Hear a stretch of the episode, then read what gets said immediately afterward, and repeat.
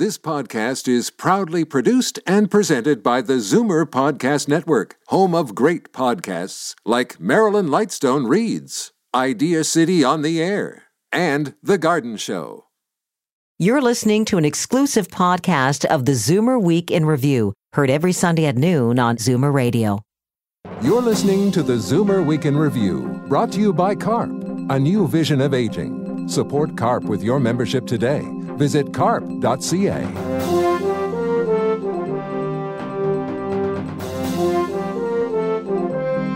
Good afternoon and welcome to the Zoomer Week in Review, all things Zoomer worldwide. I'm Libby Znaimer. Just remember, there's a special place in hell for women who don't help each other. That's America's former Secretary of State, Madeleine Albright, speaking in support of Hillary Clinton. Her comments stirred up a lot of controversy, especially among women from the millennial generation who took offense. Coming up, I'll be joined by Canadian journalist and feminist activist Sally Armstrong. Plus, I go tap dancing every Wednesday night. Tap dancing. I folk dance. I square dance. So I'm dancing. She's 103 and still walking in support of cancer research. Today I'll have a conversation with the incredible, inspiring Kitty Cohen. But first, here are your Zoomer headlines from around the world.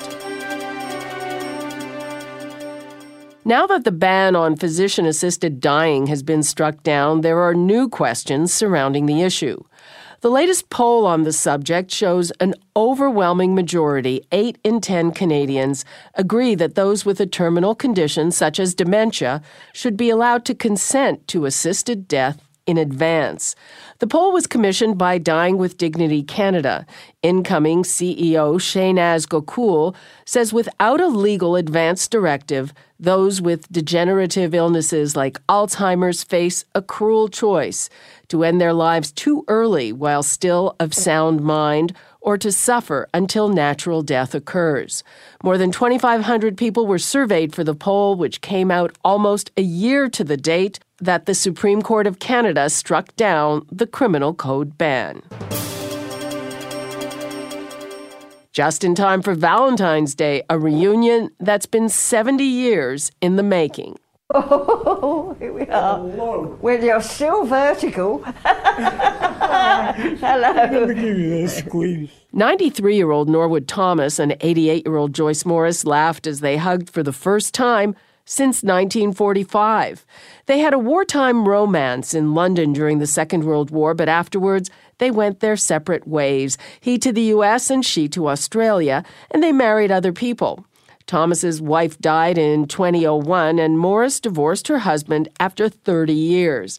But thanks to the internet, they reconnected. Once their story went public, donations poured in to help send Thomas to Australia.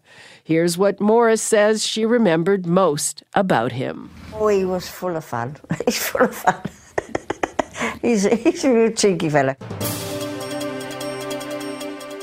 The internet isn't just reuniting old flames, it's bringing new ones together. Recent numbers from the Pew Research Center show that 15% of American adults have used online dating sites or mobile dating apps. That includes Zoomers. 12% of Americans between the ages of 55 and 64 are dating online, and that's double what it was just recently in 2013. And it seems to be working. 80% of Americans who've used online dating agree that it's a good way to meet people. The United Kingdom is taking measures to make sure that the pay gap between men and women in the workforce is closed. New rules will force companies with more than 250 employees to disclose any gender differential in salaries. The regulations will affect about 8,000 employers across the UK. Latest figures suggest that women there still earn on average 20% less than men. I'm Libby Znaimer, and those are your Zoomer headlines from around the world. She's 103 and she's still walking and working to raise money for cancer research. Listeners will remember Kitty Cohen. We first met about four years ago when Team Zoomer was taking part in the event to support the Princess Margaret Cancer Center. We met again this week when Kitty was front and center as the Princess Margaret announced a new sponsor, Rexall, for the One Walk to Conquer Cancer coming up in September. Kitty, I haven't seen you since you were, I think, 100. You look fantastic. 103, come jive with me. and 104, I wouldn't mind for some more. and 105, I'm glad to be alive. hey, we're all glad to be alive. Uh, well, I am. I'm very much blessed for this way of living and many of my friends aren't with me. That's the sad part. They're gone. Now, you're here for a launch for the one walk one to con day, one day walk. The one day, day walk. walk yeah. So, are you going to be walking? Indeed, I will. My daughter and granddaughter join me, and we uh, are so happy. And of course, hundreds of photos are taken of me, and I'm a great inspiration to many, many walkers.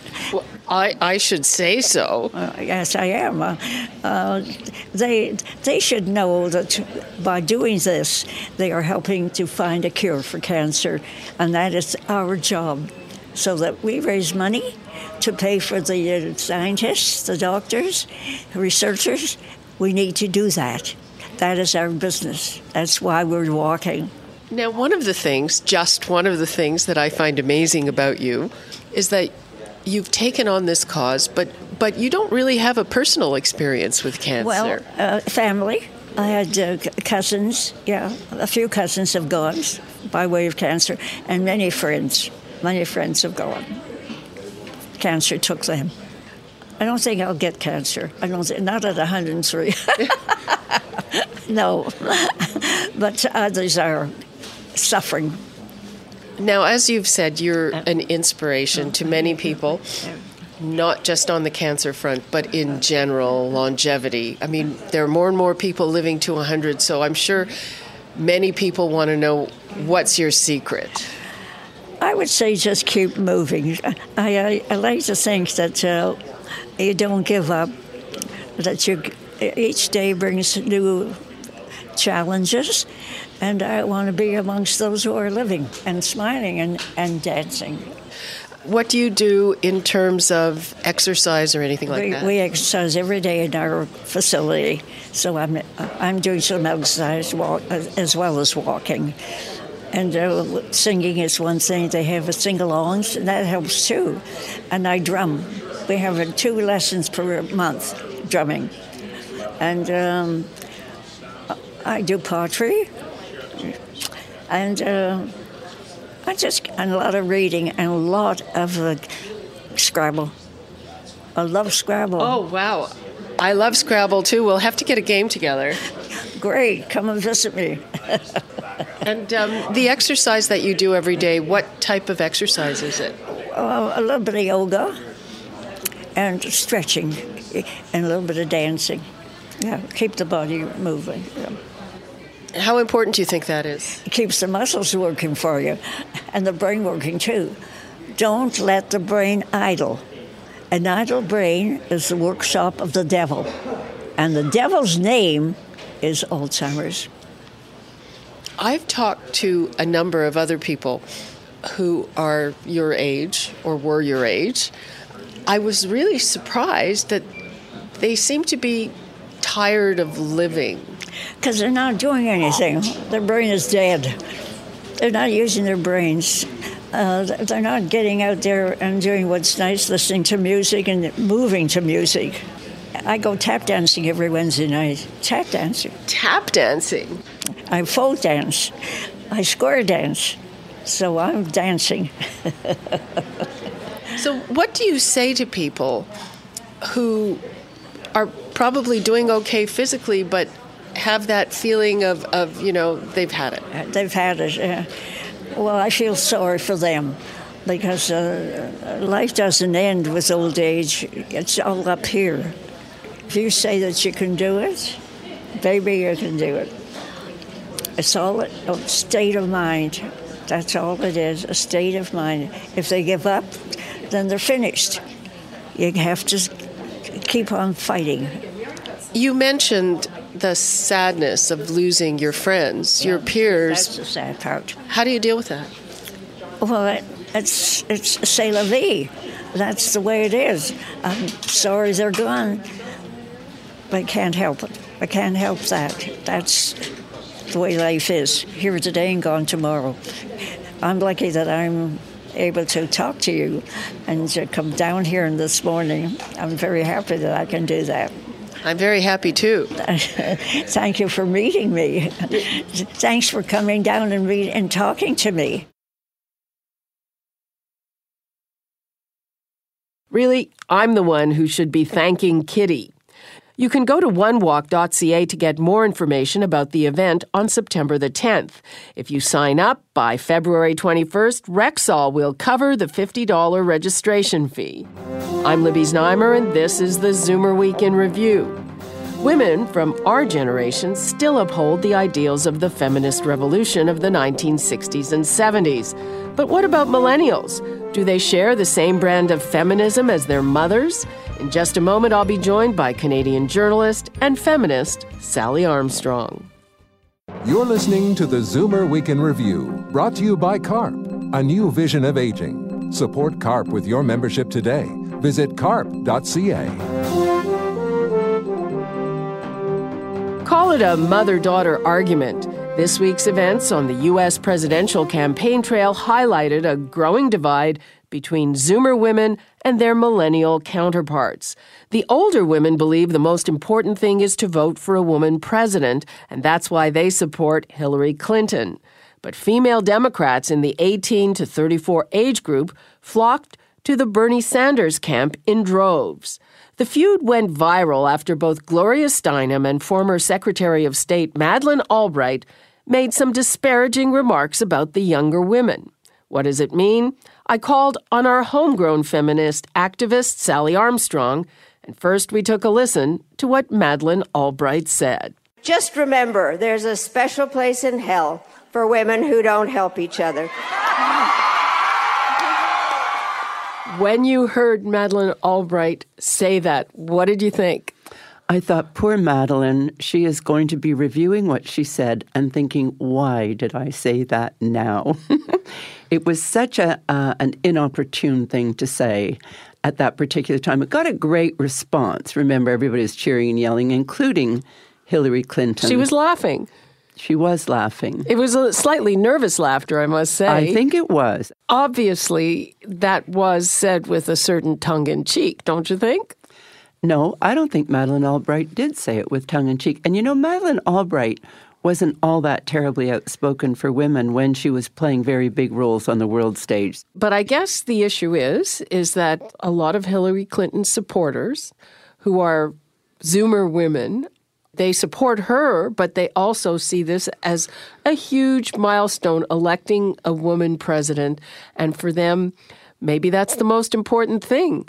I think this divide with uh, younger women supporting Bernie Sanders shows there's kind of a generation gap in this, is there not? Well, I think it's possible. It, I, I, see it from two different directions. First of all, let's deal with the fact that Zoomer women support Hillary. Look how hard Zoomer women have worked in order to gain um, equality rights for women. I mean, this is decades of very hard work, and they've done very, very well. We are almost there. So, so you can see their point of view. To have a woman as president of the United States would it would signal a win.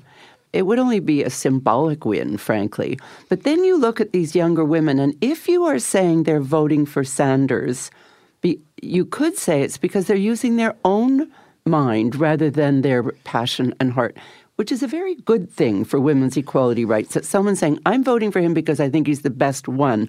I don't care whether you're male or female, I want the best one.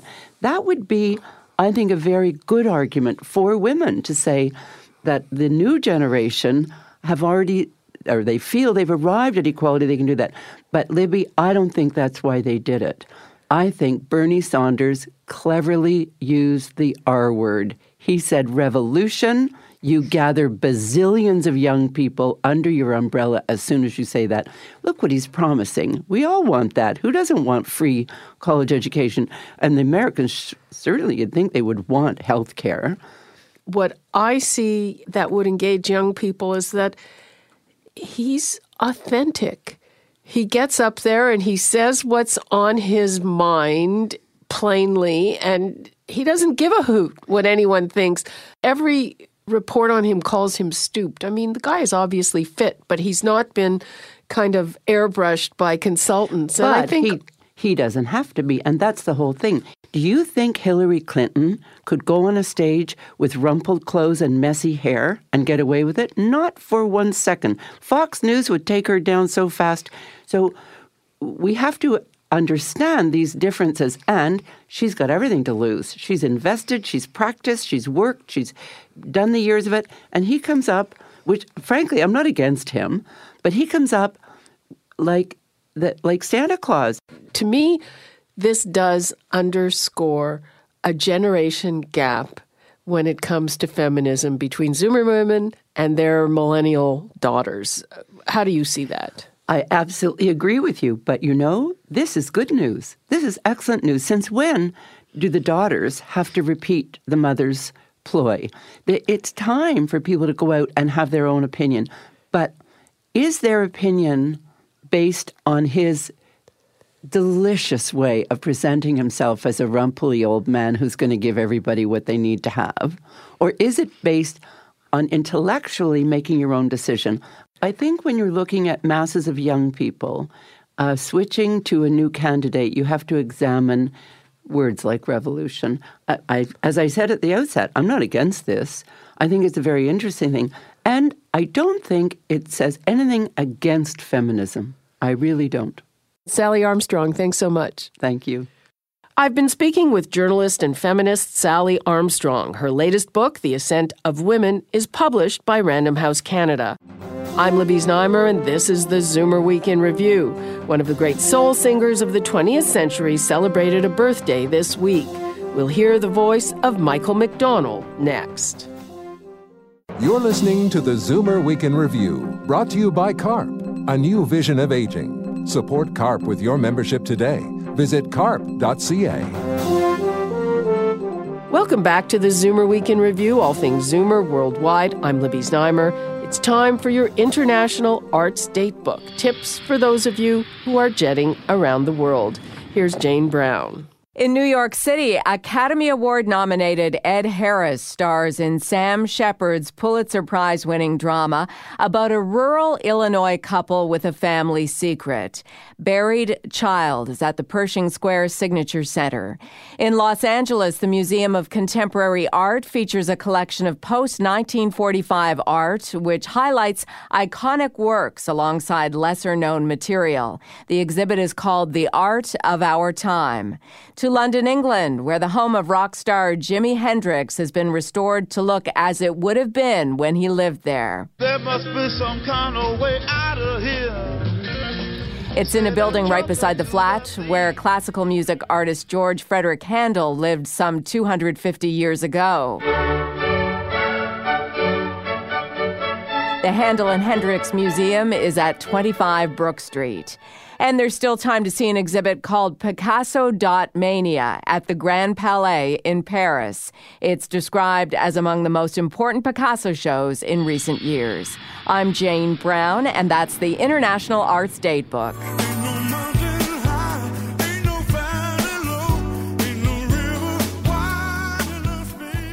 That's the voice of Michael McDonald, one of the greatest blue eyed soul singers of the 20th century. This week he celebrated his 64th birthday. McDonald began his career singing backup vocals and playing keyboards for the band Steely Dan. However, in 1975, he was recruited by the Doobie Brothers when their lead singer, Tom Johnston, became ill during a national tour. McDonald's stint with the band was so successful that they decided to keep him on as a permanent member. He stayed with the group till 1982, and during that time, they released many hit songs like Real Love, Taking It to the Streets, Little Darling, It Keeps You Running, Minute by Minute, and this song, which became a number one hit single in the U.S. and earned the 1980 Grammy for Song of the Year. Here is What a Fool Believes.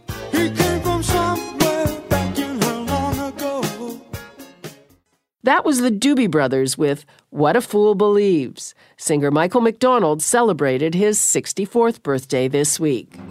And that brings us to the end of another edition of the Zoomer Week in Review. I'm Libby Znaimer. Thanks for joining me today. Be sure to come back next week when we take a look at the kind of cars that Zoomers are buying. You've been listening to the Zoomer Week in Review, produced by MZ Media Limited. Executive producer Moses Znaimer. Produced by Paul Thomas. This has been an exclusive podcast of the Zoomer Week in Review, heard every Sunday at noon on Zoomer Radio. This podcast is proudly produced and presented by the Zoomer Podcast Network, home of great podcasts like Marilyn Lightstone Reads, Idea City on the Air, and The Garden Show.